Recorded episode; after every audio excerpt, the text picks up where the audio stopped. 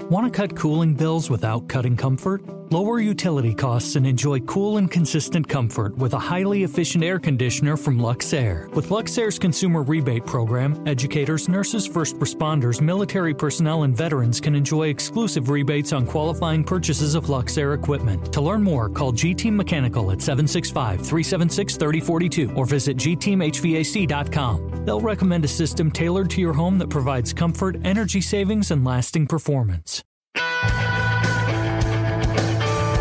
This is Trackside with Curt Cavin and Kevin Lee. Go, they go side by side into three. Outside. Coming for the line, coming for the flag. Outside. Hornish has got him by nose, but Barron now pushes ahead.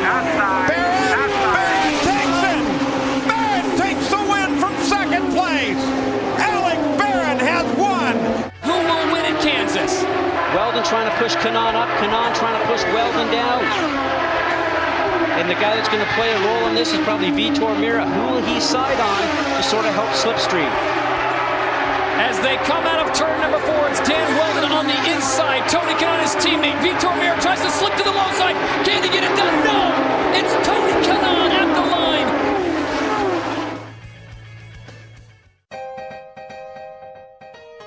Hello, welcome. Trackside 93.5, 107.5 The Fan in Indianapolis. Thanks for joining us.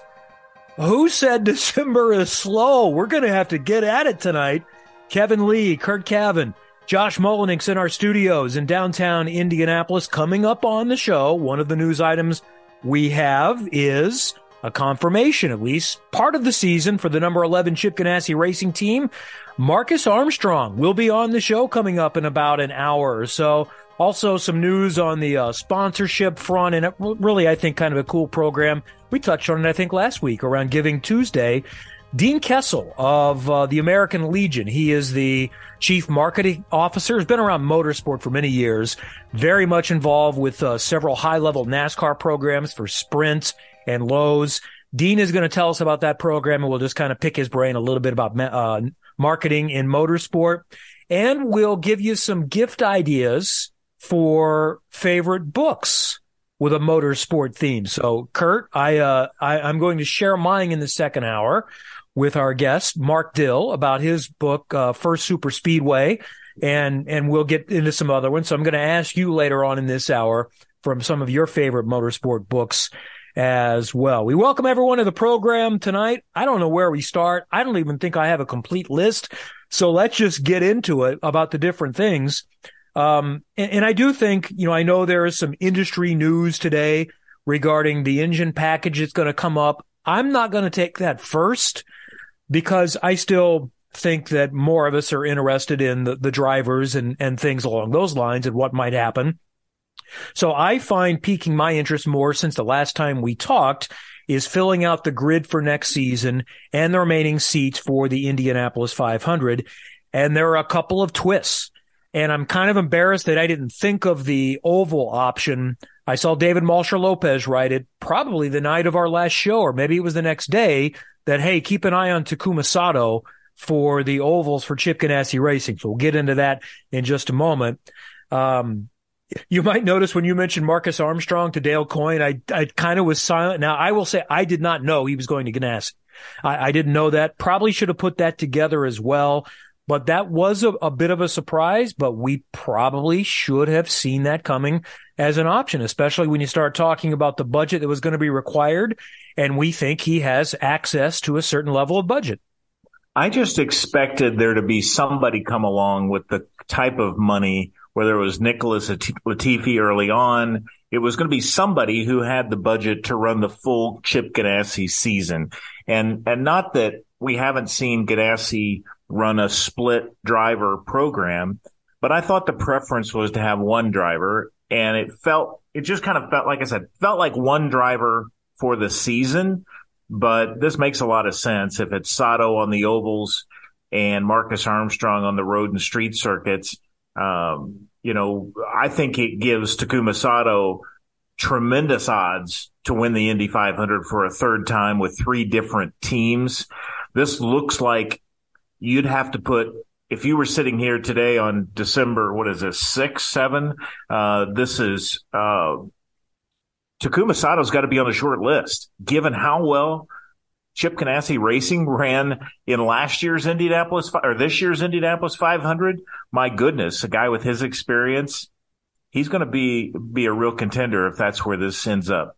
He's on the list. I don't know how short it is because it obviously includes the other three Chip Ganassi Racing drivers. It's going to include four Arrow McLaren SP drivers. It's going to probably include one or two uh, Andretti drivers, the Ed Carpenter drivers. You know, we keep thinking surely Penske is going to get it together at some point, and their three mega talented drivers are going to be factors. So I, I totally agree that he's on that list. I just don't know. And this is what's great. I don't think it's that short. I think it's going to be, depending on who figures it out better, it's potentially going to be eight or 10 deep for either that group tier one, tier 1A type of situation. But Ganassi's drivers qualified first, second, and like fourth or fifth with the other one right behind it. And Alex Palou and Scott Dixon should have won that race. I know Marcus Ericsson did win that race, but Palou and Dixon were in control of the race when they had the troubles that they did. And then you factor in Takuma Sato's won this twice with two different teams. And it's why we should have seen this possibility coming, knowing that, all right, this seat requires some budget. Once it got past the point where they could find anyone, one driver to do the whole season. Maybe Latifi didn't want to pay the 10 to 12 million dollar asking price. Hey, it, I think it's also possible that Chip Ganassi Racing rates Marcus Armstrong higher than Nicholas Latifi. Uh, you know, I know Latifi has not done well in a Williams car in Formula One. Um, he had some success in the junior formula categories, but I think it's very possible that they might have offered a lower number for Armstrong than they did Latifi. Or if that's the option, they thought, you know what? Uh, maybe splitting it does make sense if we can keep a favored Honda driver in a quality seat and a driver that still has budget. Now, Sato now does not have enough budget as we understand it to do a full season. I don't know what his level of budget is. Uh, and, and it may be easier to find more budget to go to a program where, as you say, he is going to be a legit strong contender for the Indy 500. We all love Dale Coyne Racing and, and they have good Indy 500 cars and he could win the race with them. But apples to apples, you know, what, are, how much higher are the chances for Sato in a Ganassi car compared to a Dale Coyne car. Yeah, they're they're they're significantly higher just because of the results that we even just saw last year. I mean, this really could have been Scott Dixon winning the Indy 500 two or three years in a row. That's how good that mm-hmm. program mm-hmm. is. And I know we rate Scott Dixon at the very top of this of this field in terms of talent and in terms of of potentially winning the Indy 500. But the fact of the matter is, uh, Takuma's won twice. And yeah. so that, that shows he knows how to do it. And honestly, you know, he didn't win in the battle with Dario Franchitti in 2012. But when you go to three corners from the end of the race or four corners from the end of the race, and you are essentially, uh, neck and neck with the guy who did win the race. I mean, you, you're, uh, you're big time company and, and, uh, he's had some outstanding runs shoot the the year a couple years ago, he he finished essentially three wide uh, or right at right within a whisker in third place from winning that race. So he he knows what to do, and I just think, I mean, I obviously think very highly of him at Indy, um, and he has shown that um, he's as good as anybody in this group, and he could win it again. So when we talk to Marcus Armstrong coming up an hour, I'm obviously going to ask him, why aren't you doing the full season? Is there interest in doing the ovals? So we'll get into that and we can discuss after we hear his comments, either at the end of the show or on next week's show as well. A couple of other nuggets. We saw that Sage Karam had some news coming up, and as suspected, it's not IndyCar related. He's going to run a part-time Xfinity schedule with Alpha Prime Racing next year, likely more than half the races, according to I think what Bob Pockrass tweeted. Uh, the first one will be in Atlanta, so that's good for Sage. I'm sure uh, an Indy 500 possibility is still out there, and that would be available if that option comes around. I've not heard anything more about the second Dreyer and Reinbold seat Uh, that's the one where a Kyle Larson, a Kyle Busch, or a Jimmie Johnson could show up. And I've, I've said, you know, it may, might make some sense for a J.R. Hildebrand or a Charlie Kimball that has some more experience in that seat, but I don't know where that's headed. So there's nothing new as far as I know on that front. Uh, I, I'm, I'm, hosting an event at, oh, and by the way, this is kind of a, always a sign that we're getting through winter. PRI, the Performance Racing Industry Trade Show is coming up this weekend. It's a trade show.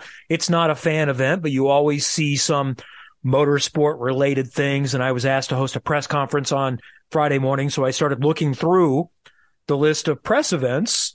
And right after mine, it said, Oh, there's a Juncos Hollinger announcement to announce their two car lineup. And I saw that this morning and I thought, Hey, maybe I've got a scoop there. And, and then I also thought maybe that was booked a month ago. So there's no guarantee that it's going to happen. But I think I've seen, I've seen that in a second place. I think I got an email today that there is indeed uh, confirmation that there is a Juncos Hollinger announcement coming up on Friday to announce their second IndyCar driver.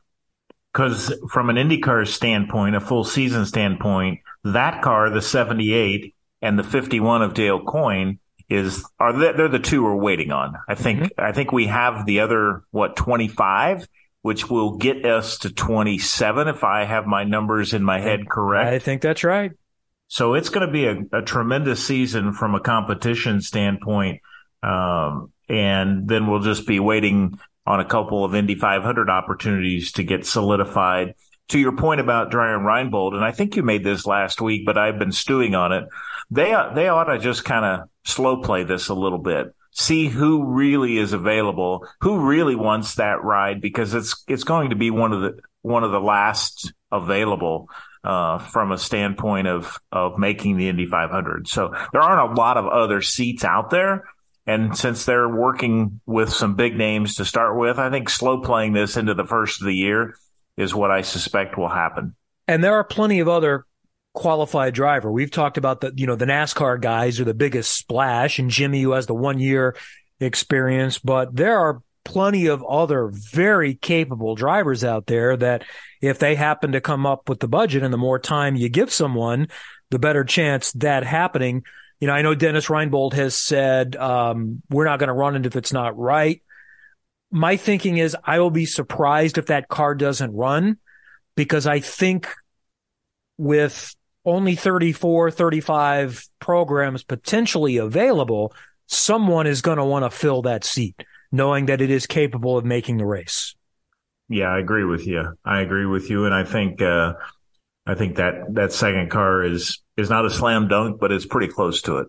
You know, and it could even be someone like a Montoya, uh, if if there is budget to, to be found. Juan's not going out and pounding the pavement uh, at this point, but that's someone that you know I got the impression from talking to him at Road Atlanta that he might have been a little bit disappointed that he wasn't coming back to Indy. Yeah, he's kind of it is what it is kind of a guy, so I don't think he's crushed by it. But I, I got the feeling that if a good program made an offer to Juan, that he would be interested in that.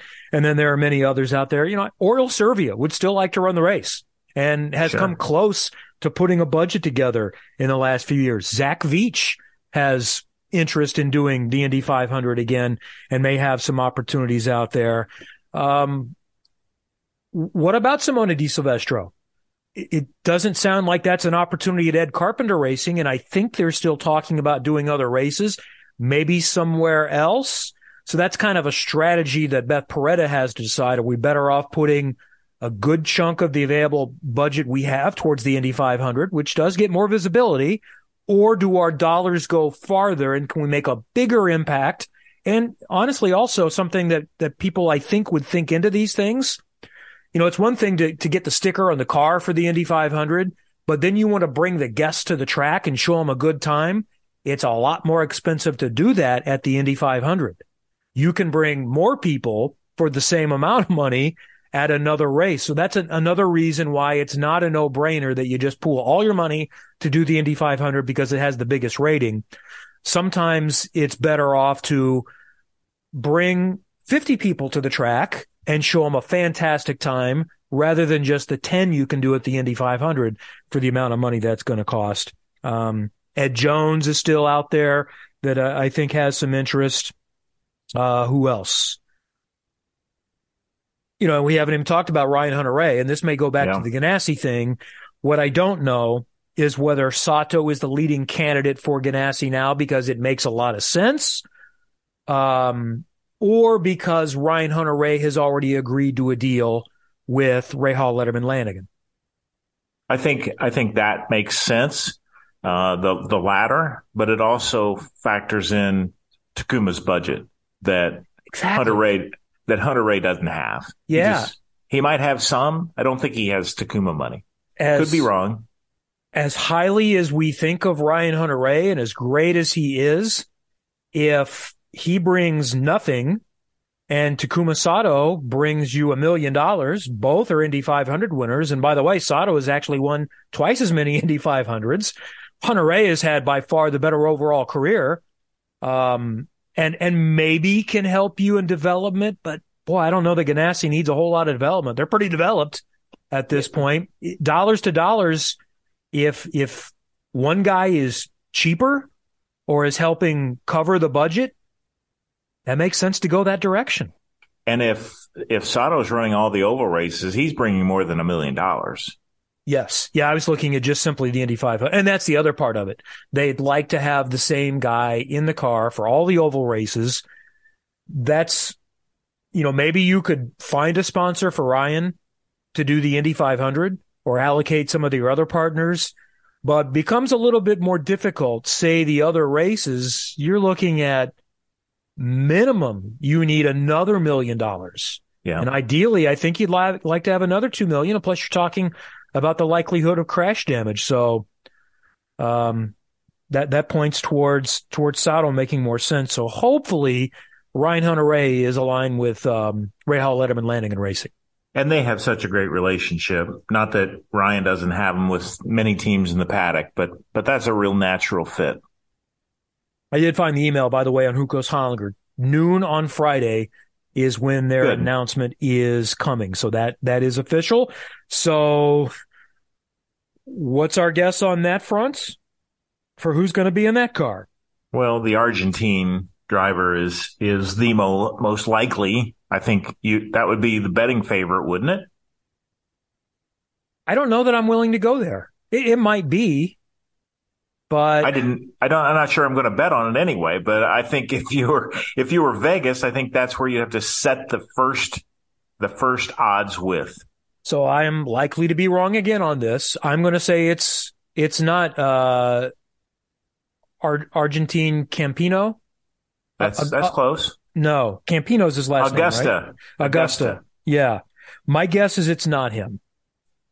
But I Well- don't really know. Uh, if it's Linus Lundqvist, people ask, you know, that would mean that uh, Brad Hollinger has decided to fund a lot of that ride. That would be the only way he is a full time driver.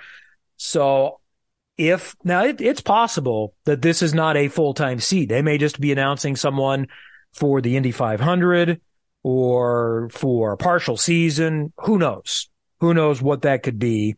Could it be Ryan Hunter-Reay? Could be. Yeah. They, I think there was an offer for Ryan to run the Indy 500 with them last year. So maybe. I doubt it. Seems seems doubtful, but I, maybe. I, I doubt it because again, somebody's got to pay for that. I know they'd like to have Ryan in the car. Um, I think they'd be more willing to fund Ryan to run the Indy 500 rather than fund him to run the whole season. Callum Ilott showed that they're, they're pretty good even on their own. So I don't know that you're going to be able to convince Brad to fund a second car when we've already gotten pretty far along the line. You know, maybe that's an Ed Jones, Sting Ray Robb, we think has budget. I haven't talked to anybody in any of these camps for a little while, but those are some of the names that I, I think would make the most sense and be possibilities there. Or are we getting to some of the, the various F2 drivers? You know, it may be somebody in that camp. Uh, Juri Vips is a name that I've seen mentioned as someone that has some budget, that has some interest in IndyCar. So we will all find out on that coming up on Friday. And then we'll be waiting for Dale Coyne and where things go from here, whether they can find, you know, he's basically now lost uh, by the way, I don't know that he was locked in on Marcus Armstrong. I don't know where that stood, but he was locked in on Takuma Sato. So if indeed he does end up at Ganassi, now there's some work to be done for their camp. So all the names we just mentioned, talk about them for Dale Coyne too, and probably some we're not even thinking of because Dale is very good about, you know, looking into super formula and other categories with quality drivers who might have a line on some budgets. I kind of like uh, the possibility of Lundqvist in that in that in that uh, horizon. I guess you'd say maybe, especially if it's shared. Yes, especially you know, that, that was the the original hope, and there seemed to be some motivation for Henry Malukas to help the guy that won the championship for him in Indy Lights moving up. But that was when they thought there was a 1.2 million dollar scholarship. Um, it changed a little bit at 500,000, and that's a, a bigger gap to fill. But I'm still hopeful for Linus being able to find something. So that's where things stand as I know and understand them right now, I think I probably have left something out on the driver front. So let's get to the other news from today. So this started in uh, an email that I will admit I saw the headline and I just I had a lot going on today and I just kind of moved on. And it wasn't until Nathan Brown tweeted something that I went back and looked in my email. The email was IndyCar continuing path with sustainable leadership in motorsports. And it talks about some of the things that they're doing. Okay, we know that. So within that, and by the way, I will credit IndyCar for not doing this on Friday at 4:30, not doing this on Christmas Eve, which they could have. So in some camps, this is being seen as a major negative. Uh, we've been talking about it's already been delayed one year because of the pandemic. Uh, now it's kind of on standby until further notice. So they are moving forward with um, a type of it's it's hard to explain this. They're not going to the 2.4 liter engine next the year after next in 24 as planned. There is still going to be an energy recovery component, still a hybrid component, but it's going to be attached to the current 2.2 liter engine. Did I get that correct? Yep, you have that okay. right. And, okay. and and really the issue is is everything in this program uh, in terms of budgets, in terms of the work that goes into to making this happen, has really been been based on having three manufacturers and having help for Honda and Chevy, both in terms of fielding extra cars.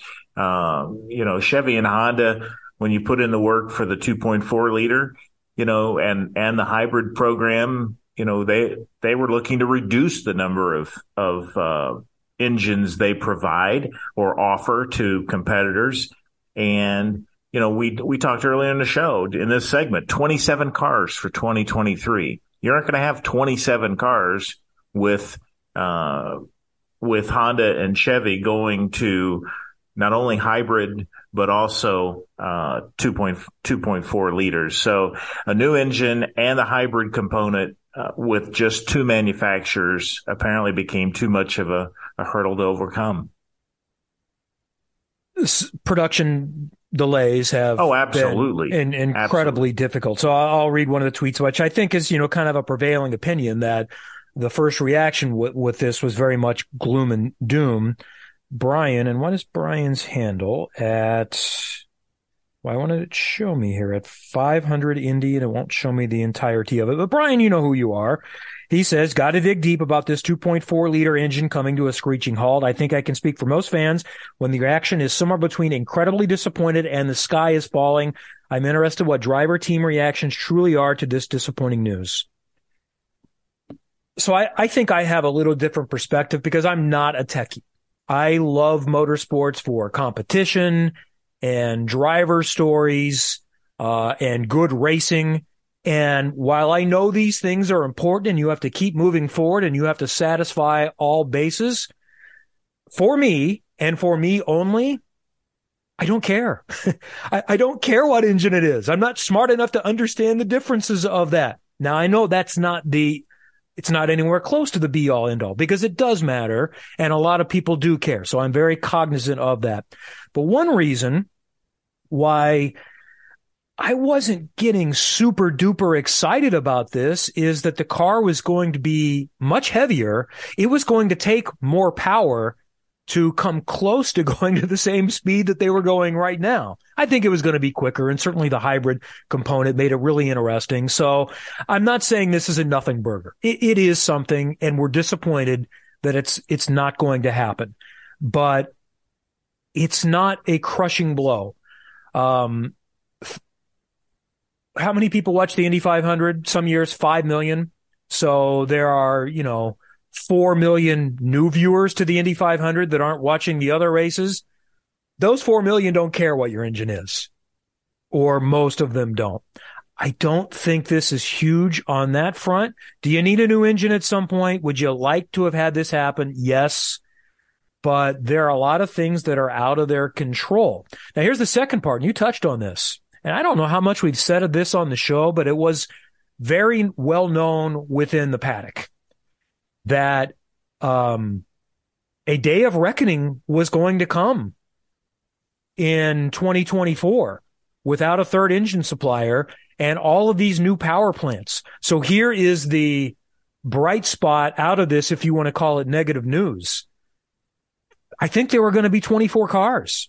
Maybe they would have gotten away around that. But what I'd been hearing since the summer was nobody wants to say anything, but uh, they're going to cut down to 12 each. Now, potentially, you don't have to do that.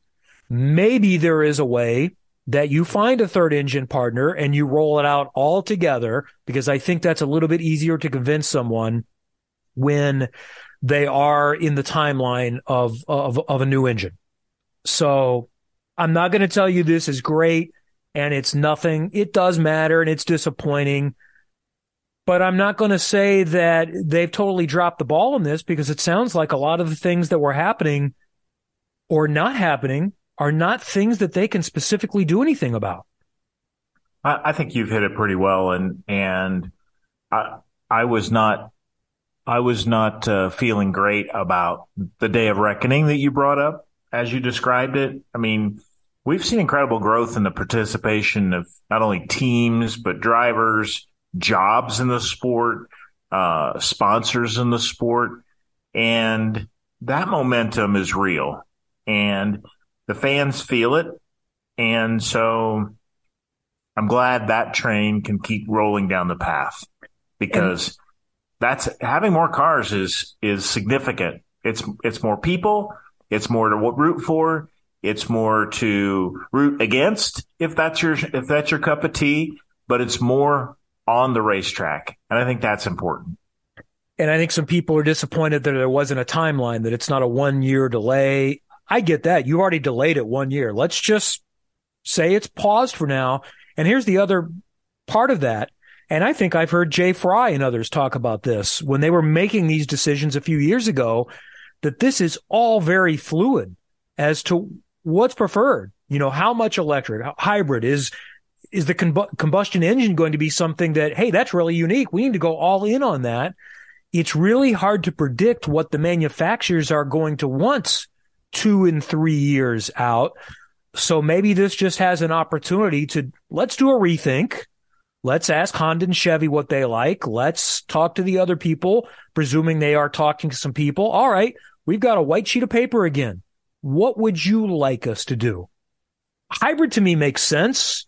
I'm not very smart, but electric, full electric always scares me. Just, just for me buying a car. I'm not buying a full electric car because I might want to drive it a long way where I'm not, I don't want to have to map out where all these energy plants are to be able to recharge along the way. Hybrid makes a lot of sense. When I'm driving in town, fantastic electric, but I want to have the ability to put good old fossil fuels in the car and gasoline if I'm driving to Road America and I'm in the middle of nowhere or something like that. But that's a tangent. So I don't know what the technology is, but that might be one reason why they have not said what exactly the plan is because let's uh, recanvass and decide what we want to do and what we think is best next. Well, Jay Frye's, you know, he he he works from his five year plan and it rolls uh, one year over to the next, and he'll have a plan. He just he didn't announce a, a plan, you know, a, a date at this point, but I'm sure I'm sure he's got uh, wheels a turning. So we'll, we'll see what comes of it. Okay, much more to get into uh, coming up. We've got uh, Rolex 24 testing with a lot of IndyCar drivers there, including a couple very significant drivers that are new to the sports car scene. We'll get into that and we'll reconvene and go down the list of other things that we need to talk about. Plus Marcus Armstrong of Chip Ganassi Racing is coming up tonight. Trackside 93.5, 107.5 The Fan. Whether it's audiobooks or all-time greatest hits, long live listening to your favorites. Learn more about Kisqali Ribociclib 200 milligrams at kisqali.com and talk to your doctor to see if Kisqali is right for you.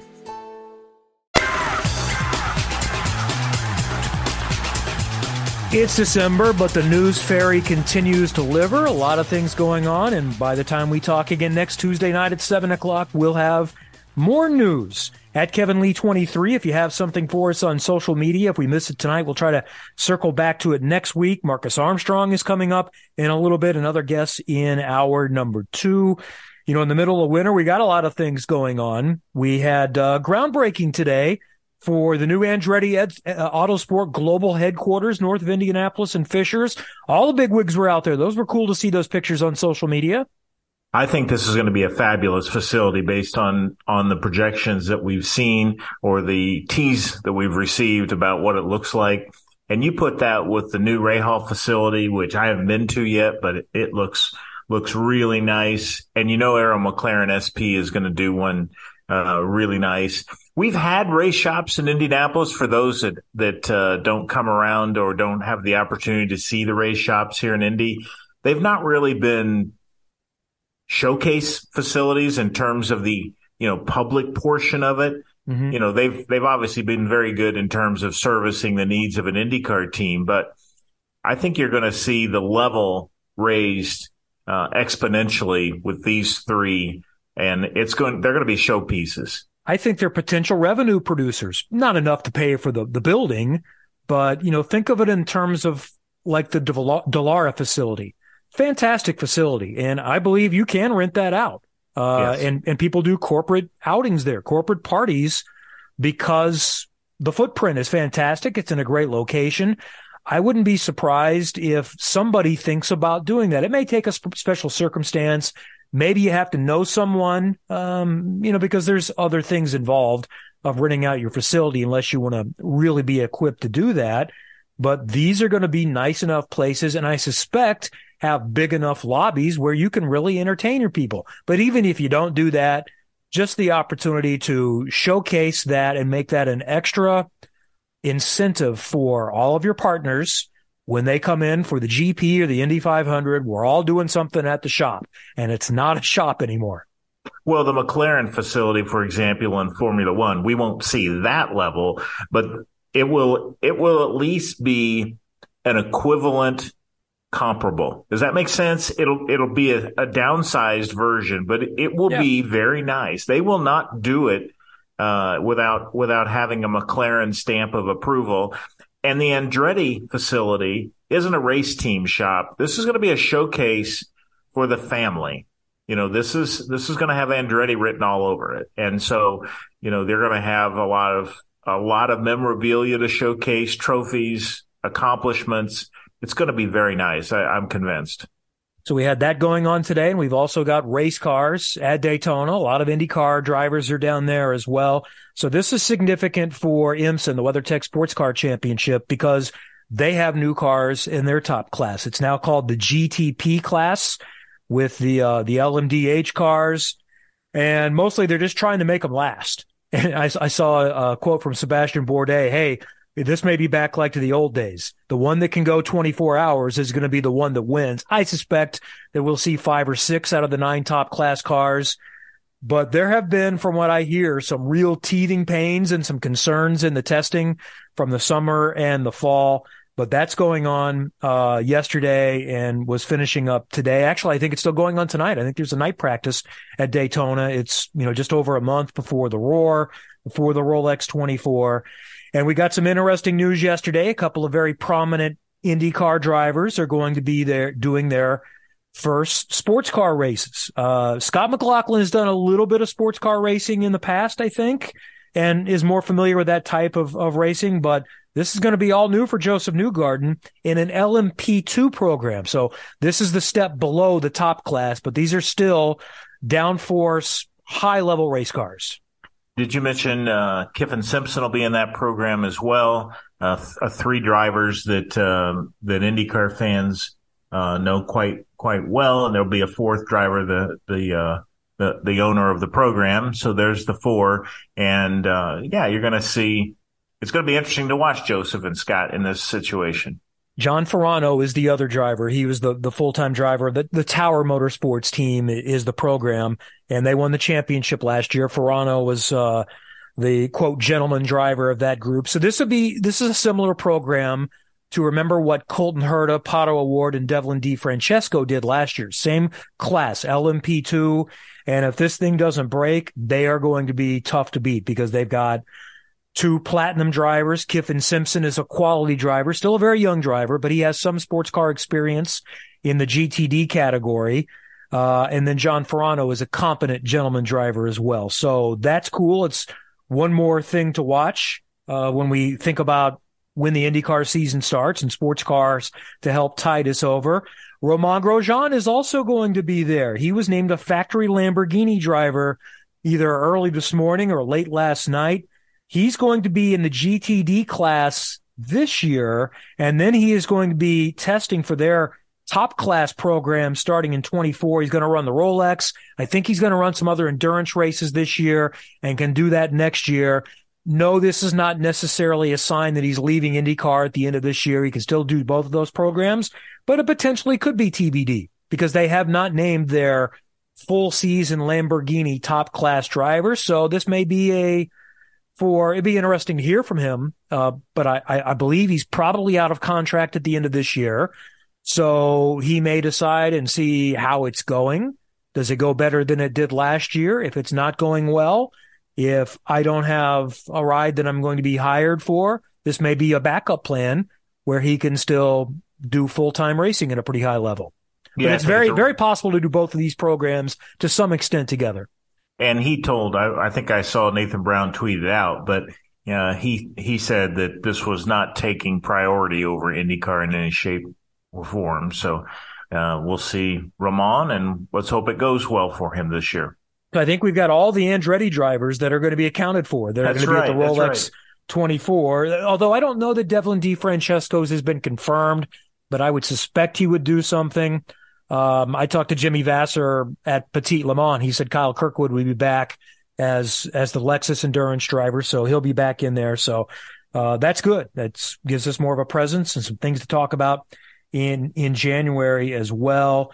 Uh, where do we want to go? Oh, you know, something I wanted to bring up. So I, I answered a Twitter question last week, and I honestly didn't do a ton of research on it, but there were some angry emails and a couple of tweets sent to me and many other things posted on social media. And there was an article written about the outrageous ticket prices for Iowa Speedway and how they went up so much. And, you know, we saw the evidence that was mentioned with these particular customers and say, okay. And I think my general response was the market will decide if that strategy works. You know, basically every product is sold for as much as someone thinks they will pay for it and you've got other concerns involved here in other categories, and that's a different discussion. But I just wanted to point out that a, a couple of other uh, friends texted me and said, "Hey, I don't know what these people are talking about." But I just renewed my same seats and it was actually 7% less than last year because we got in on the early bird special. Another friend said, yep, my tickets were the same as well. Camping was the same as last year. So I did pull up a map and what it looks like is that the tickets closest to the stage did go up pretty significantly. Uh, and, and this would by reason be the people that are there to see the concerts and the concerts for Ed Sheeran and Carrie Underwood and who else? Two other really Zach, big bands. Zac Brown Band, uh-huh. Kenny Chesney. And Kenny Chesney. The prices to book them, I'm sure, was higher. So the theory here may be the people that want to see these bands are going to want to not be in turn two. They're going to want to be near the start finish line. But I looked at some other prices and I'll admit I didn't compare them to last year, but moving further down towards turn one or towards turn four, they were much more reasonable. You know, they're more in the hundred dollar range than the 250 or $300 range. I'm not going to say that a lot of people's tickets didn't go up, but I would just encourage people to do a little bit of research before you just say, I'm done with them. I'm never coming back. I think it is still possible to find a ticket. Uh, it's, it's a strategy and I don't know what the right one is because I, I get it. Some race fans are like, I, I just want to go see the races. I don't care about the concerts. But as mentioned, we've tried that before and it didn't work. So everyone wants IndyCar to try things. Something is being tried here and you might be able to create some new fans out of these people coming. I had a thought that, well, maybe a concert works better if it's in a, a big city. And then I thought, no, that's not right. Because if you do that at the Detroit race or Long Beach, which they do have concerts, but somewhere, then people are going to come just for the concert and leave. Here, they've driven at least 45 or 50 minutes outside of Des Moines or wherever they're coming from. So they are more likely to say, all right, I'm here. Let's watch this IndyCar race and see what it's all about. And hopefully we discover some new fans. I would also point out that if you are going just for the race, then you should consider sitting in turn one because I think turn one at Iowa yes. is the most enjoyable seat I had all of, of the time I've been covering this sport. I loved it sitting down in turn one at Texas, at Iowa, any place where those come through the dog leg and then come right at you, barreling down into turn one. It's a great seat. I don't know how this would work, but one thought I have if you wanted to try to satisfy everyone is Maybe in the future you do big concert on Saturday and that's a high price ticket. So for the people that are coming just to see uh, the, these concert acts and get a race with it, have that option. And then maybe Sunday is only racing. And if you are on a budget and you're like, I'm not going to go, I'm not interested in these concerts. I only want to see a short oval race maybe Sunday is the option. But if you're going to pick a day for the concerts, I think it's Saturday because that encourages people to come and spend the entire weekend. Spend the entire yes. weekend and, and then maybe put the Indy Lights race on Sunday instead of on Saturday. But then you're not having uh, those newbies watch an IndyCar race because they not won't stay for Sunday. But but you would on Saturday. I, am saying you still do a double header. You still oh, have still do a double header. Okay. Still do a double header, but maybe just one day is concerts and it's only two acts instead of four because that's a gargantuan amount of money. I don't know what the right answer is. Um, it, it's all an experiment and, and, and I like that they're trying something. So, uh, we'll, we'll see how it works out. But that, was my point. Let, let's just, um, see what the other options are before you immediately dismiss that. All right. You got some other news we want to get into in just a moment. Stay with us. Trackside 93.5, 107.5 The Fan. Whether it's audiobooks or all-time greatest hits, long live listening to your favorites. Learn more about Kisqali Ribociclib 200 milligrams at kisqali.com and talk to your doctor to see if Kisqali is right for you. Okay, just a couple of minutes in this segment. We're not going to come close to covering everything in the first hour I wanted to. We're pretty heavy in guests for hour two, starting with the new Ganassi driver uh, Chip Ganassi, um, with the new Ganassi driver, Marcus Armstrong coming up. Uh, I was looking for the actual release to see how it was worded. And actually, there probably wasn't a release. It was probably just a report. But people have been asking, hey, IndyCar um, is looking for a new top marketing director. I don't know what SJ's title was. You may know what it was, Kurtz. Yeah, Vice President of Marketing.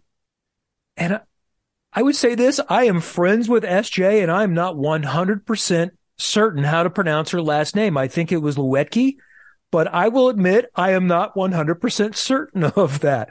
So apologies to SJ. Well, she grew up at Road America, so you have a little, a little uh, northern or central Wisconsin twang in there, so it's fine. She she appreciates it. So I'm going to put you on the spot. You worked with her. You probably, I guess, technically worked for her. Can you pronounce her last name correctly? Well, we've just called her SJ. I've worked alongside her See, in, in all. You just call her, but I, I believe it's Lutke. Lucky. Okay. So uh, I don't know what the reaction is out of this, but what I would say from this, I, I think you have to be there to know how someone is doing the job. And you know, I cringe a little bit when I see, oh, this is, you know, of that. Yeah, we finally made a change. We have to have this happen. I don't know whether SJ was good at her job or not. I will say this. I think SJ is very smart. I suspect she's very good at her job and, and I like SJ, but I'm not there.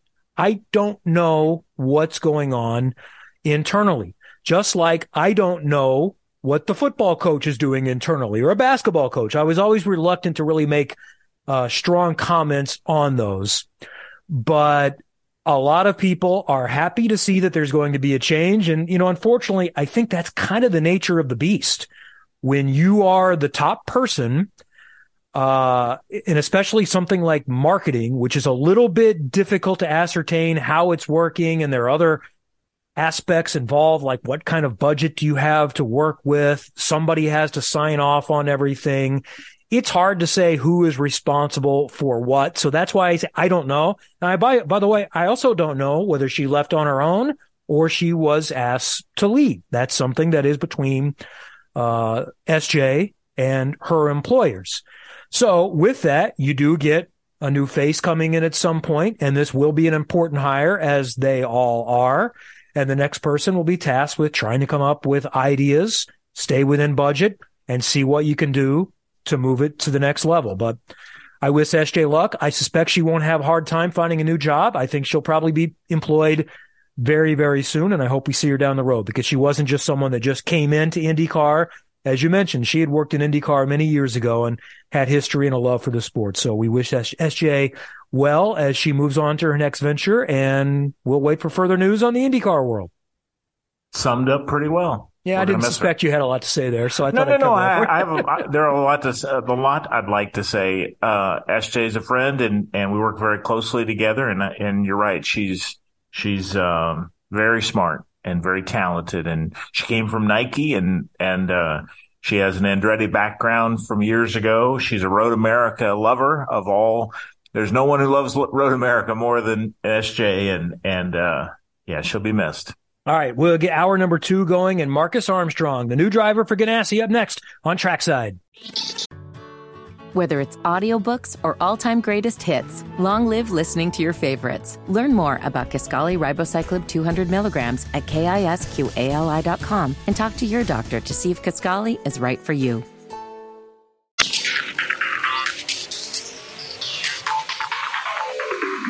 Thanks for staying with us. It's hour number two of Trackside 93.5, 107.5 The Fan in Indianapolis. Kevin Lee and the newest driver in the NTT IndyCar Series announced last week, Marcus Armstrong will be in the number 11 Chip Ganassi Racing Honda on the road and street courses. He's a 22 year old from New Zealand that has four F2 wins over the last three years. He has an Italian F4 championship, uh, I think four more wins in F3 as well and has a, a lot of connections in the IndyCar paddock. Marcus, it's nice to meet you. Welcome to America. You are in America right now. Is that right? Yeah, thank you. Um, I arrived two days ago to Indianapolis, so uh, it's been uh, it's been pretty cool. I obviously, got to meet the team, and um, it's fantastic to be here with um, so many experts of IndyCar and and just generally extremely excited for the upcoming season.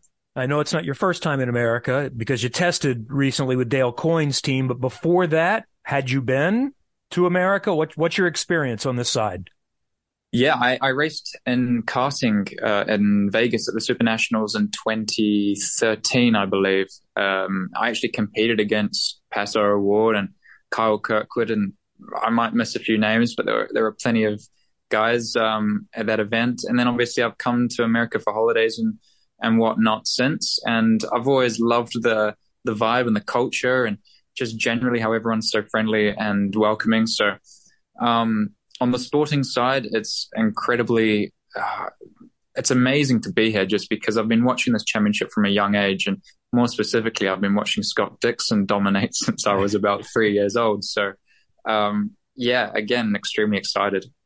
So you've kind of touched on some of that as well, but let's get into it from the basic question. What attracted you to IndyCar? When did you start thinking about this might be an option for a switch for me? I've always been attracted to the championship. Um, as I said, I've been watching it since I was very young.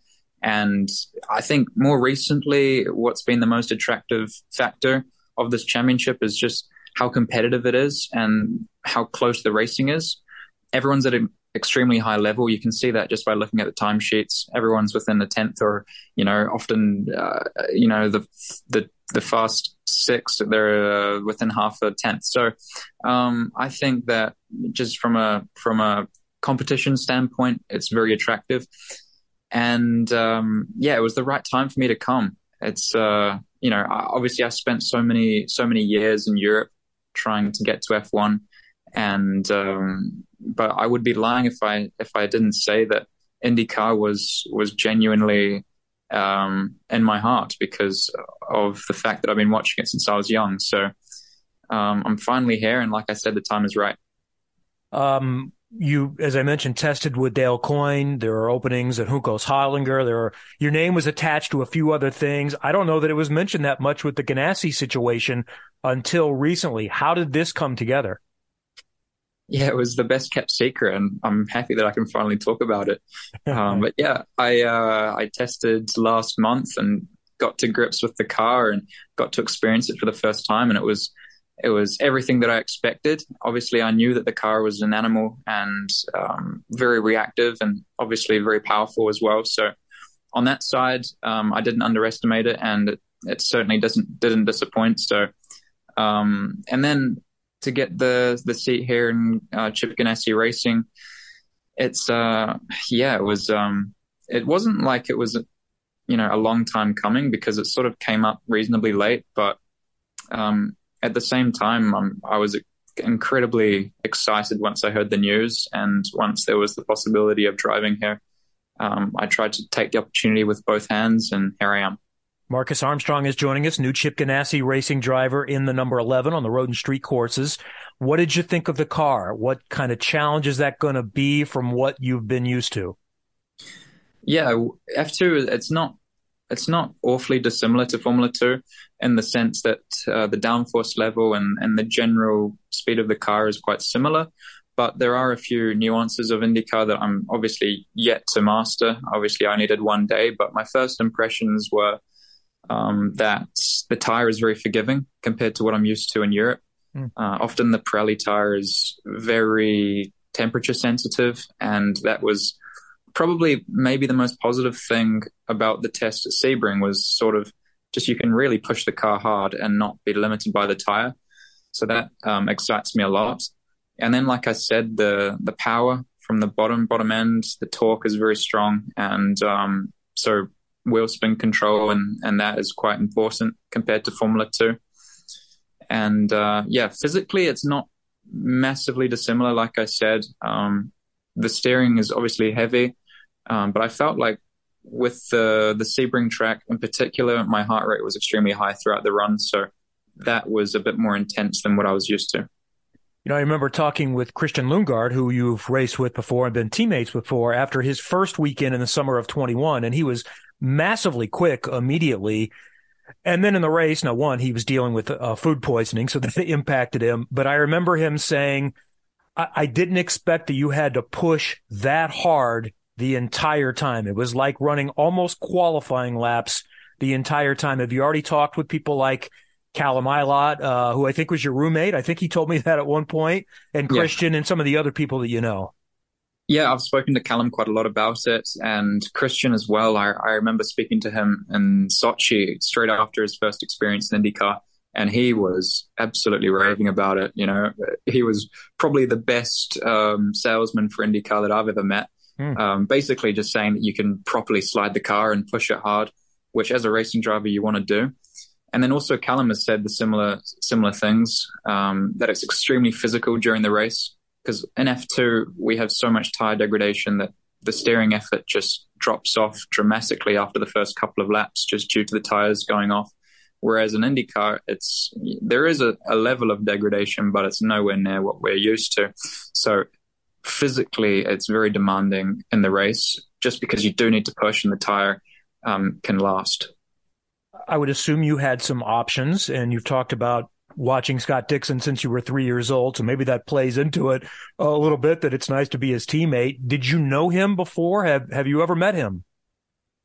Yes, I, I know Scott. Um, I've met him a couple of times. I even came to Nashville in 2021 to watch the race.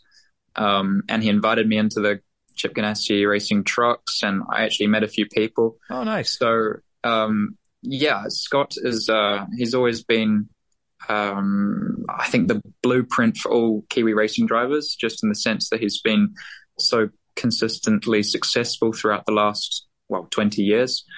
Um, but I'm looking forward to talking to him in, in more depth about, you know, IndyCar in particular. And um, also my, my two other teammates, um, Marcus, the other Marcus, and Alex, they've obviously achieved some some incredible things in this championship as well. So I feel like I'm in a very fortunate position where I can learn from these guys and try and hit the ground running.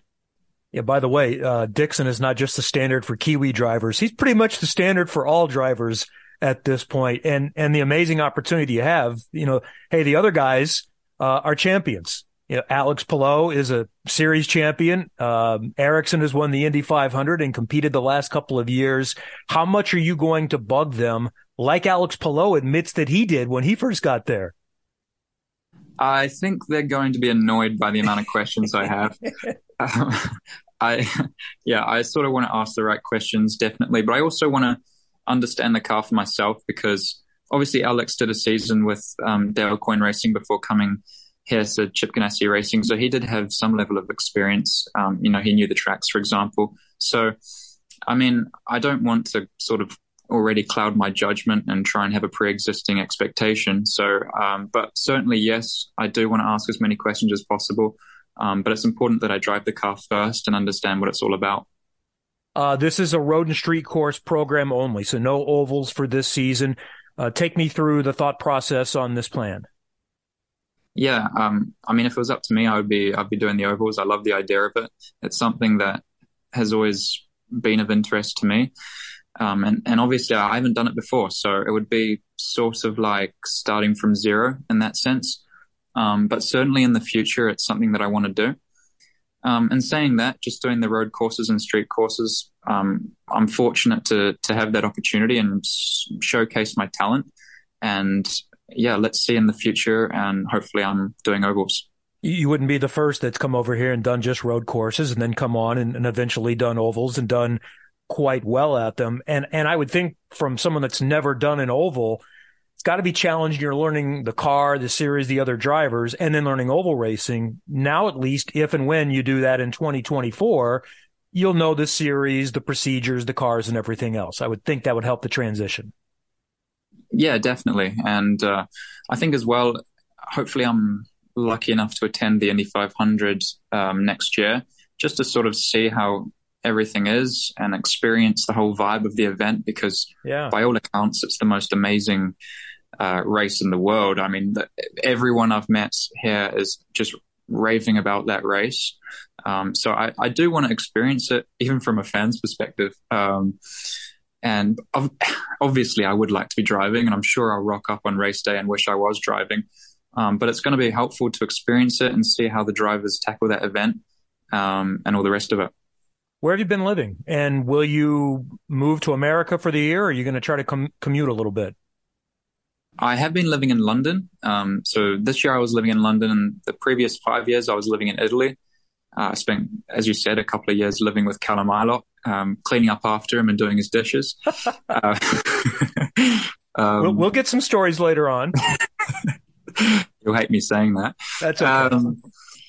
And now I will be moving to Indianapolis. So it's a it's a new environment for me, and I haven't yet discovered the city properly. I'm still jet lagged, but I'm keen to have a wee look around in the next couple of days. Well, it's great to have you in not only in America, but here in Indianapolis. And we look forward to seeing you uh, officially, I guess, in early February when we get uh, testing started out in California and then at St. Pete in March. Marcus Armstrong will be in the number 11 Chip Ganassi Racing Honda. It's nice to meet you, Marcus. Thanks so much. Thank you very much. See you soon. That was one of the whether it's audiobooks or all-time greatest hits, long live listening to your favorites. Learn more about Kisqali Ribociclib 200 milligrams at kisqali.com and talk to your doctor to see if Kisqali is right for you. Big announcements last week and, and another one yesterday that I think is significant. I think most of the people that listen to this show understand that because race cars don't get on the track without sponsors. So it was a significant uh, partnership announcement yesterday. And plus, for another reason, uh, and I think this program is unique because I think we all feel that anything that helps those that served our country is a very, very good thing. Chip Ganassi Racing and the American Legion announced a multi-year partnership extension that includes primary sponsorship for Alex Palou on the number 10 and also uh, including other Chip Ganassi Racing IndyCar drivers, including Marcus Ericsson and development driver Kyffin Simpson, who drives in what was Indy Lights, now is the Indy Next Series and they are uh, an official partner of IndyCar as a charity arm. We've talked about that before. And a cool auction we're going to get into with things that you really can't purchase coming up in a little bit. Dean Kessel joins us now. He's the chief marketing officer at the American Legion. So we're going to talk about a few things here, not only this program, but I think you're a good person to talk to about the business side of motorsports because you have spent a career in sports marketing at places like RJ Reynolds and Lowe's and Sprint. Uh, in general, what can motorship partnerships do for brands from the consumer side of thing, no matter what it is, whether it's a consumer product or a nonprofit like the American Legion? Sure. Well, Kevin, thank you for having having me on today. I'm, I'm, excited to to chat with you about the things we've got going on, and excited about the extension of our relationship with uh, Chip Ganassi and his team and, and uh, all those uh, drivers that you just mentioned. So, um, just from a sort of a fundamental perspective and a sponsorship perspective, you know, the I think the, the lure and attraction of motorsports, and particularly IndyCar, is that it's very dynamic. It is not static. You know, you're not buying a billboard, you're not buying a TV spot per se, where you only have 30 to 60 seconds. You can really activate around a sponsorship that comes to life. You know, I used to I used to talk about, you know, if you could put your if you could put your logo on the side of, the, of a, of a you know the uh, Indianapolis Colts helmet, you would do it, right? Because it kind of comes alive from that standpoint. So this is what we get to do in motorsports. You know, it becomes the American Legion number ten car driven by Alex Palou. Uh, and and you just can't get that in a lot of other uh, ventures, even from a marketing standpoint. So the fact that you can, it is dynamic, that it's not static, that you can activate it, you can um, leverage it internally and externally. So not only with your uh, employees, and in our case, our membership from the American Legion, but also, you know, motorsports fans uh, across the country as well. So that's really the big attraction. And I think it's very efficient. You know, you mentioned, you know, when I was with Lowe's, um, you know, we were just starting to, you know, compete on a national level with Home Depot. I mean, they were the big, the big box store and we were sort of converting our, our store structure from a small, you know, local thing to a big box.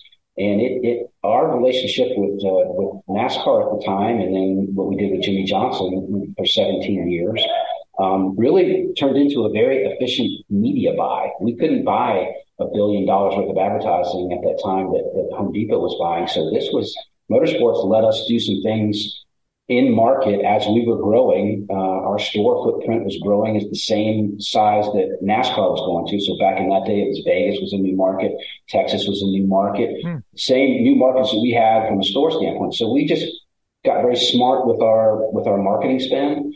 And candidly, that's what we're doing with what how we spend the money here. I mean, at the end of the day, we're a nonprofit, so you know we're very very uh, intentional with the dollars we spend and, and how we go to market with things. And this is really a uh, pardon the pun, but it's a vehicle for us to really extend our voice and extend our mission uh, and amplify the things that we're doing at. And Chip, and you know, last year with Tony Kanaan, or last two years with Tony and Jimmie Johnson, I mean, it just exceeded all of our expectations. So um, extending this and, and having a deeper relationship with you know not only the fan base but you know the entire paddock uh, has really been powerful for us. So your background is obviously more on the NASCAR side.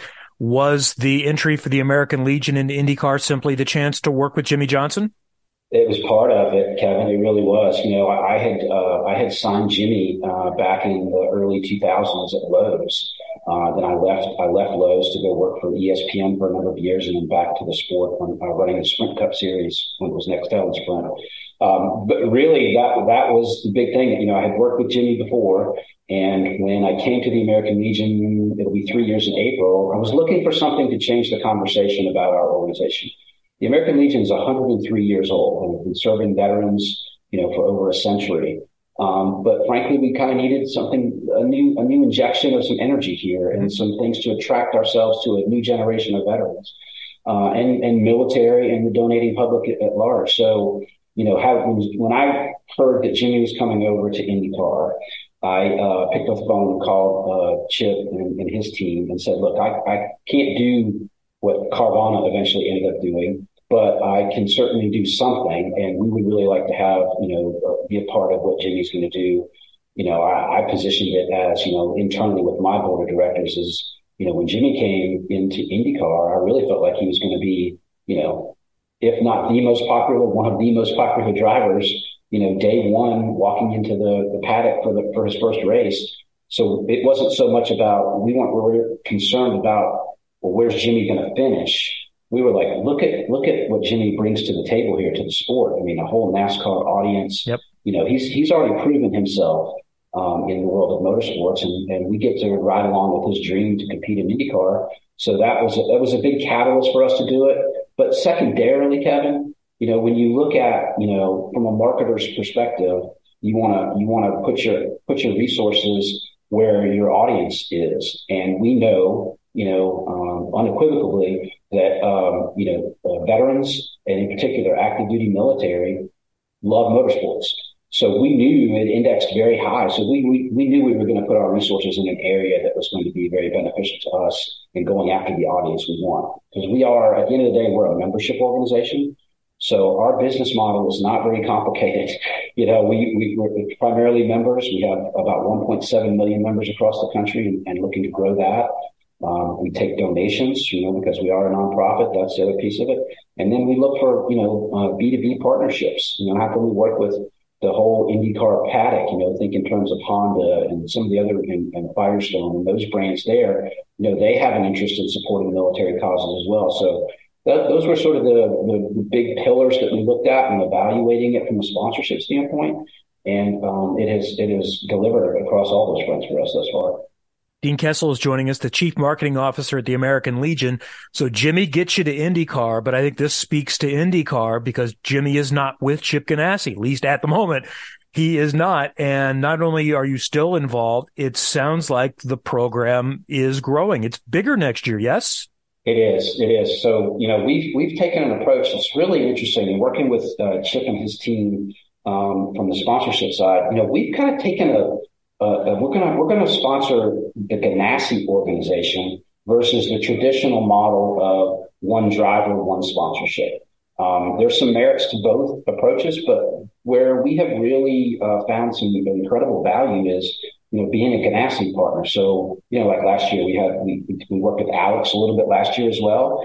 Tony Kanaan, Jimmie Johnson. Next year, we've got, you know, uh, Alex and we've got Marcus. And, you know, you mentioned uh, at the top here, you know, Kyffin Simpson and his development activities. We're, we're, we're excited to be a part of that whole organization. So not just necessarily one, one aspect of it with one driver. And, you know, you mentioned we, we sort of are doubling down and making it bigger. Our, our first two years were all about, hey, we're the American Legion and we want you to think a little bit differently about who we are and what we do, and this is what we do. So it was an awareness campaign, and then we tried to localize it last year. Um, also doing our deal with IndyCar to be an official charity partner with them as well. So now what we want to do, you know, moving forward is really kind of develop those, you know, B2B um, relationships inside the paddock. And then from a local standpoint, you know, we just really want in the midway per se, we just want to work with veterans, you know, and, and thank veterans and offer veterans, you know, an opportunity to get a, a, a, cold bottle of water or, you know, some sort of uh, uh, station there on site where, you know, veterans can come in and we can, we can thank them for what they've done for the organization. You know, one, one thing that was pretty interesting last year, Kevin, if, if I may, we had, a, uh, you know, we learned every weekend that we were out in the paddock, you know, with our footprint last year. And uh, we started, we have about about 3,200 uh, what we call veteran service officers across the country. And if a veteran has a claim against the VA on appeal, we can help them with that. So last year alone, we were able to help veterans get a little over $12 billion. That's B, $12 billion of benefits from the Veterans Administration. So the VA, so we, so we started bringing the service officer to the racetrack, um, just just sort of accidentally the first time, and then people wanted to come in and say, Hey, I've got this issue. Can you guys help me with? And then we were able to kind of point them. So, you know, our sort of our mission at the, at the Legion is, really around help. You know, how can we help veterans find a job? How can we help veterans with their benefits?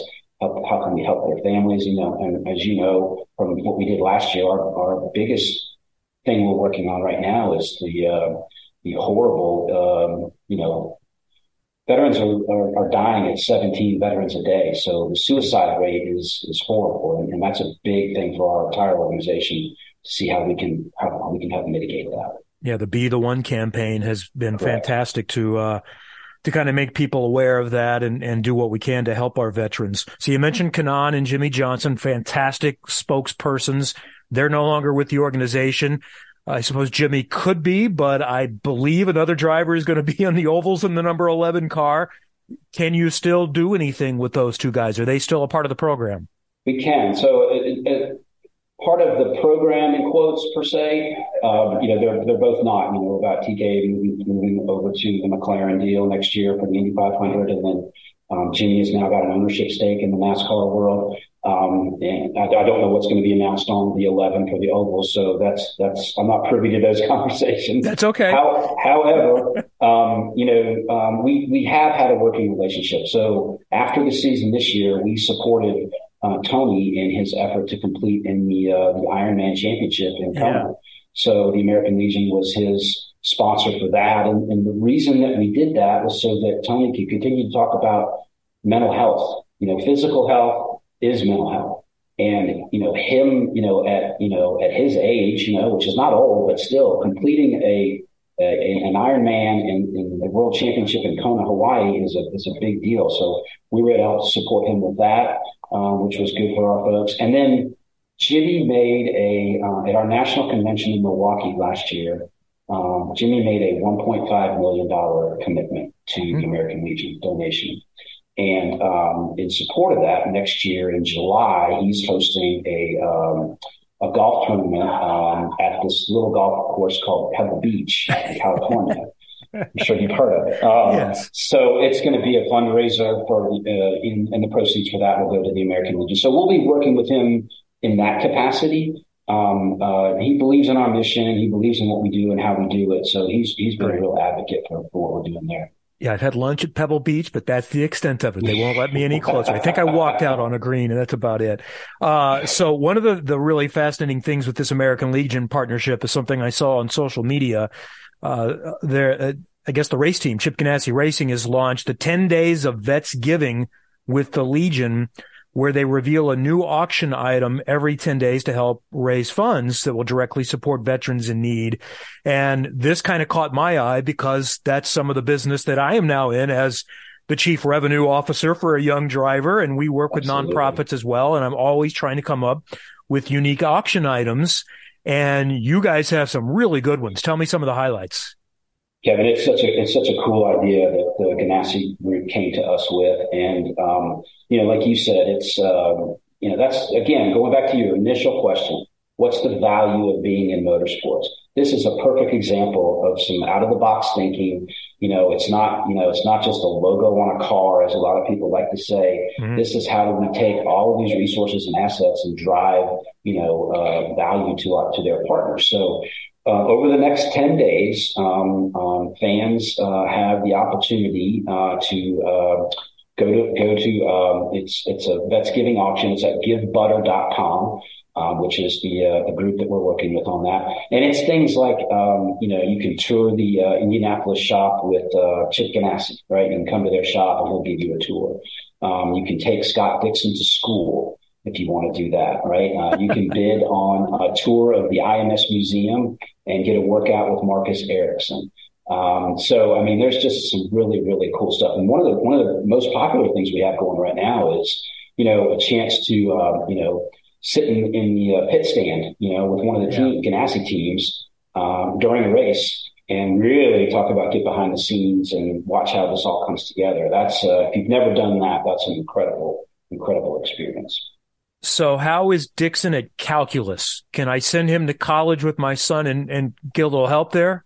Yeah. Um, Probably you know, not. I would imagine he's pretty good. Uh, I was imagining if he, if he doesn't know the answer to the question, he'll get you the answer to the question. How about that? Maybe I'll take his one of his engineers. Maybe I'll get yeah. one of those guys to come in and help with that. Givebutter.com wow. is I just type that up and it comes right up with the 10 days of vets giving with the uh, American Legion.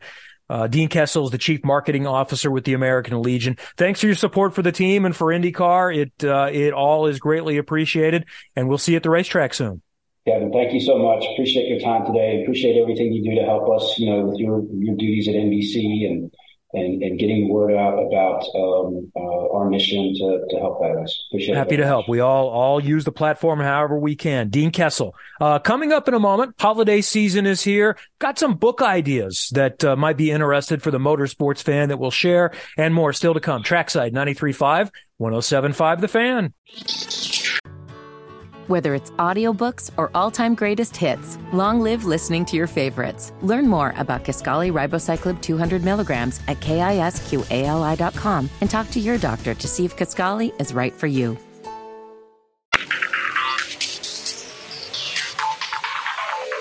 Thanks for staying with us as Trackside continues on 93.5 and 107.5 The Fan as we get closer to the holidays, it's time to come up with some different gift ideas. And, and every once in a while, I see uh, things on social media, people asking for, Hey, what are some racing related or IndyCar related uh, books for gifts? So we're going to throw out a few. And what I really also want is you to send along via Twitter at Kevin Lee 23 what I'm missing. And we'll, we'll go over some more of those next week. For example, uh, next week, I think Paul Page is going to come on the show. I traded emails with him a couple of weeks ago, and I believe his book, Hello, I'm Paul Page. It's race day in Indianapolis is going to be out in publication again, or maybe it's already out and available. So we'll talk to Paul about that next week as well. So here's the list as I just kind of looked around my office at some of the ones that I've read that I really liked. Beast by Jade Gurss. Also, Jade's uh, book on Al Unser Jr. in the last couple of years was really compelling, a bit shocking, fascinating, uh, but it, it's well worth the read. You know, of course, there's the old standard Donald Davidson, Rick Shaffer's Auto Course Official History of the Indianapolis 500 hardcover book. If you can find a copy of that, sometimes those go for several hundred, if not over a thousand dollars on eBay and such, but that's a classic. Rick wrote another book, Rick Shaffer, a couple of years ago. It's called On the Indy 500, 500 on the Indy 500, Tales, Facts, and Figures. Nice short read, just little nuggets and notes that Rick put together. I loved Rapid Response by Steve Olvey. Uh, he, he's one of the guys that saved Zanardi and was one of the leading uh, medical people, doctors in in motorsport and IndyCar was very much at the forefront of that back in the uh, the 80s and the 90s. Black Noon by Art Garner is not as dark as what people would say. Yes, it's dealing with the tragedy in, in 1964, but it's a really fascinating read on the sport and everything along with that. David Malsher's book on Will Power, I greatly enjoyed. Uh, Dave Argabright and Chris Economaki's book, really, really Chris's bio let Them All Go. I enjoyed John Oreovicz's recent book, Indy Split. So there's just the ones that I came up with. I know I'm missing a lot more. Our next guest will probably have some ideas as well. He is a longtime public relations and marketing executive in uh, motorsports, including time as a VP at IMS. And he also worked on the corporate side with brands like Nortel when they finished 1-2 in the Indy 500 in 1997 with Arie and Scott Goodyear and he's also considered by many to be the authority on turn of the 20th century motor racing. Mark Dill joins us on the program again. Hello, Mark. How are you? I'm doing great, Kevin, and thank you so much for having me on. This is my favorite subject. So we're going to talk about your book in a moment, but uh, I'm sure you have some favorites as well. What did I leave out? What do people need to look up uh, other than your books for their Christmas shopping list? I uh, always hate going after a guy that is pretty knowledgeable and he picks out a lot of the good ones. But um, I uh, would also, and I forgive me, I can't remember the author, but there was a book called The Limit. And uh, it was very compelling. And it was the story of the 1961 Formula One season when Phil Hill became champion. Mm Jimmy Clark was just getting started and he and another driver who was actually leading the championship had a horrible accident in Italy. uh, involving spectator deaths and so forth. But again, like Black Noon, that it's not as gruesome. It was a wonderful insight to some of the characters that I heard about, you know, growing up. There's also a friend of mine uh, produced a book that's um, a really good read if you want to know about the cars of earlier days. And it's called Classic Speedster Speedsters: The Cars, the Times, and the characters who drove them. I, I highly recommend that book. Um, it's a little more academic than mine, but uh, that's all fine too, because I've learned a lot from those kinds of books. Okay, let's talk about your book now. And this is really a, a, new version of the same book, and we're going to have you explain. So first, I know you were on the show a couple years ago. I think Curt did that interview. I think we might have split the show yeah, at that point. So uh, you can explain some things to me as well. But The Legend of the First Super Speedway is the original book, and now there's a children's version. So let's just go to the premise of of the adult version that you put out, well, two, three years ago. Okay. Yeah, it was a couple of years ago.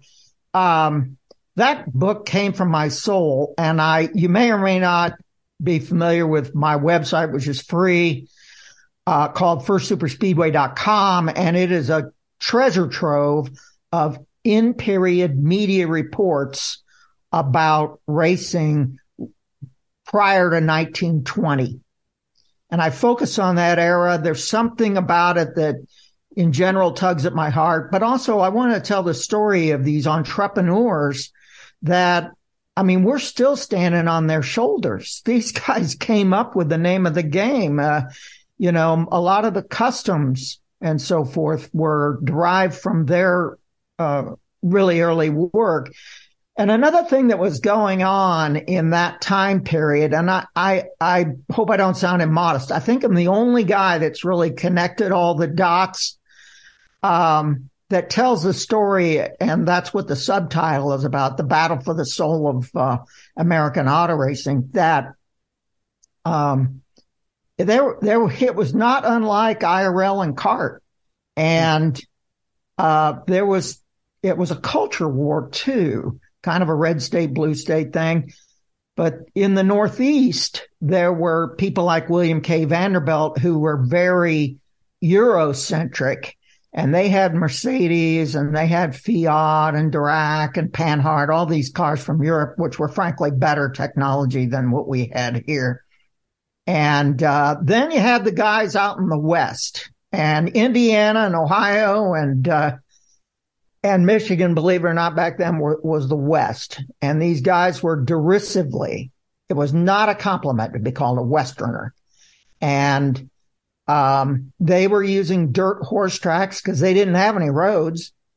And uh, these are guys that are very familiar to your, um, you know, your listeners. Uh, Carl Fisher, right among them, but all the founders of the Speedway were involved with that. And then there's this character that I think people still are aware of that um, had achieved legendary status. His name was Barney Oldfield. Mm-hmm. And so it's basically the story of how they created oval track racing and the the struggle between the the yin and the yang uh, between road racing and oval track racing.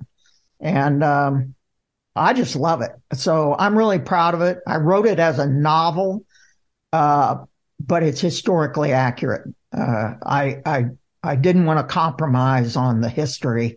It was more of the style in delivering it. Was there a battle over what was going to be the first super speedway? Were there was there competition? Now I know there was another super speedway. What what is it called? Brooklands. Yeah, in, there was Brooklands in the UK. But was there other were there other options for a super speedway in the United States in the early 1900s?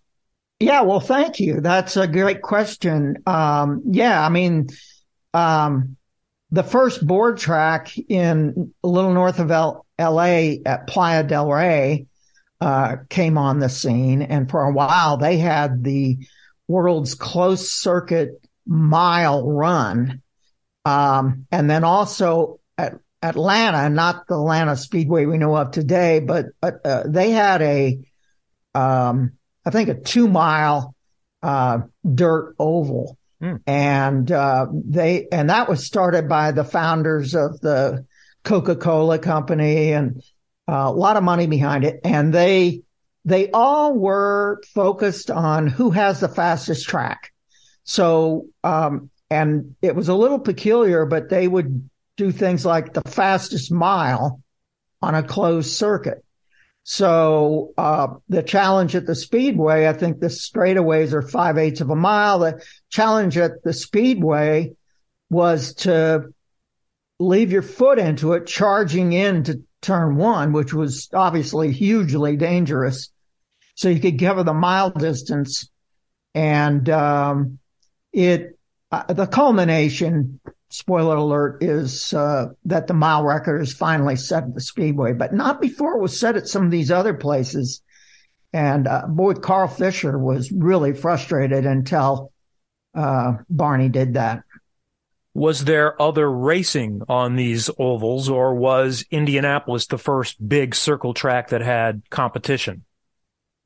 Yeah, I mean there were other. Yeah, uh, the two I mentioned, Atlanta and Playa del Rey. Um, yeah, very much so. And then throughout all the um, west western side, half of the United States, um, again the dirt horse tracks were used.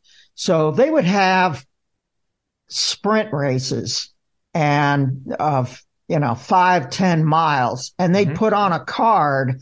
So uh, a lot of those short tracks, they didn't try to run um, a you know, a full blown race, a couple hundred miles or whatever, um, they would run a series of sprint races and people were fascinated. I mean, that, culturally, racing was much bigger back then, culturally, uh, because it was so fascinating and amazing. And, you know, Barney Oldfield doing his, um, barnstorming tours he was famous for. He was playing before people in remote rural areas that had never seen a race, never seen any kind of car before. Yeah. yeah. So if you can imagine uh, uh, how fascinating that had to be for them. And at IMS, and Mark Dill is joining us. We're talking about his book, The Legend of the First Super Speedway, and just talking about this, that, and the other. Uh, at IMS in 1909, 1910, that's what it was as well. Short races, a program and so forth. And then Fisher had the idea for a long all day race. Once that started, did other tracks try to copy that format? Or so i guess my question is how long was this unique to the indianapolis motor speedway that they had the big long race?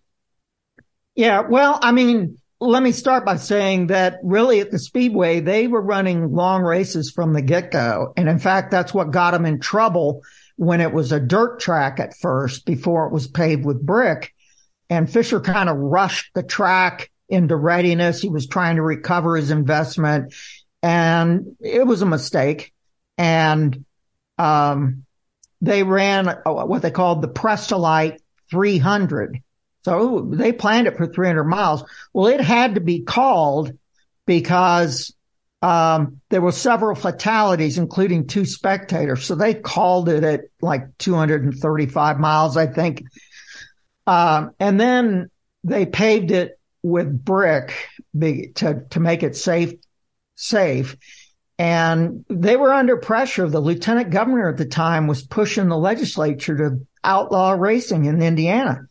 So they had to prove that they could do it safely. And uh, so the first races on the bricks were in May uh, 1910 at this Memorial Day weekend and they ran a 250 miler and guess who won? Ray Harroun.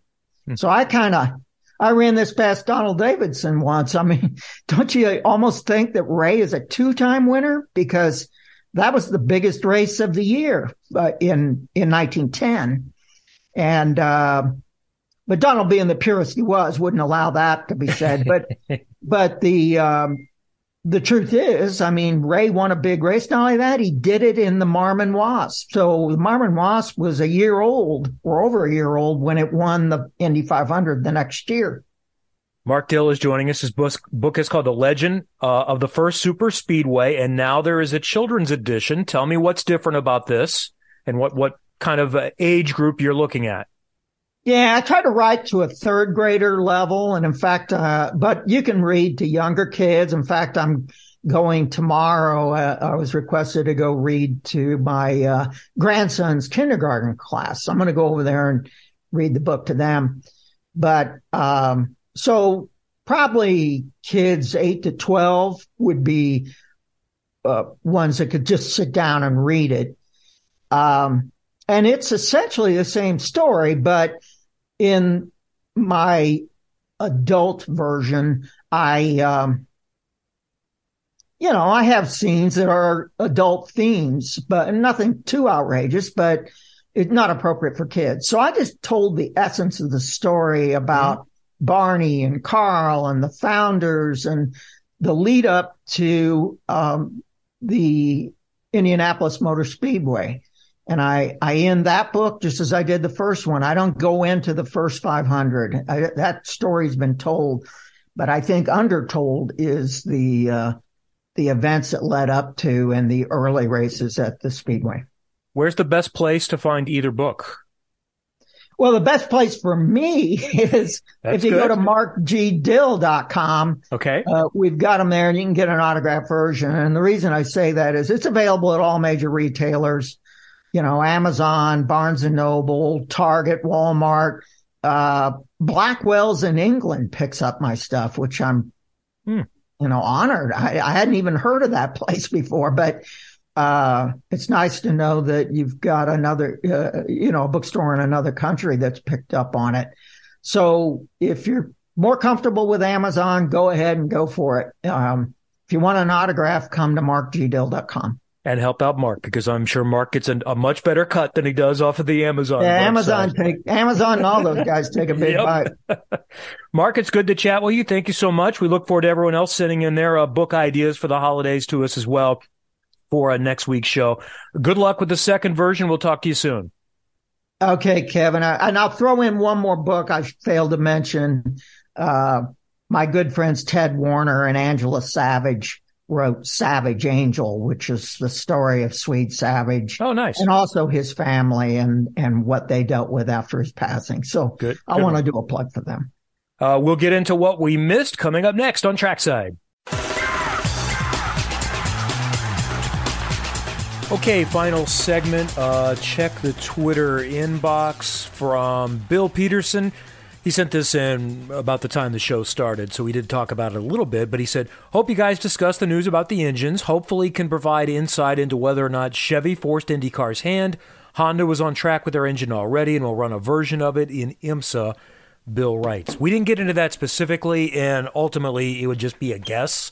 Uh, I, I think it's fair to say that Honda and Chevy have always had significant influence on what happens. Uh, if indeed, I, I think you're right, and I haven't, as I said, I haven't followed this super closely. I probably should have been getting more excited about it, but I don't. But I, I, do think Honda had been on track more, so maybe that's a consideration. I think there might have been some circumstances in other years where Honda had requests, and that was acquiesced to. So I have no idea. I think there's a decent chance that both said this might be best for us. Uh, it was going to be really, really expensive to do, and I, I think everyone was hoping there would be a third en- engine manufacturer to kind of share costs. The, the manufacturers already lose a little bit of money with each lease, and it sounds like they were going to lose even more per entry with this lease, so uh, likely a lot of reasons involved. A byproduct, you know, one theory in why there uh, has been so much reluctance to add extra entries to the 500 is this engine was going to be obsolete, so we don't want to rebuild a whole new kit. It's more to in that. It's about people and other things, but maybe, just maybe, this opens up something more. Wouldn't count on it, but it's a possibility. Uh, you know, we still never even got into managerial things like Taylor Kiel in the last couple of weeks being confirmed to Ganassi. A Racer.com report says that Piers Phillips, their president, is leaving Rahal, Letterman, Lanigan. So we'll do that all next week on the show. Thanks to everybody for joining tonight. We'll see you next Tuesday night here on Trackside. Whether it's audiobooks or all-time greatest hits, long live listening to your favorites. Learn more about Kisqali Ribociclib 200 milligrams at kisqali.com and talk to your doctor to see if Kisqali is right for you.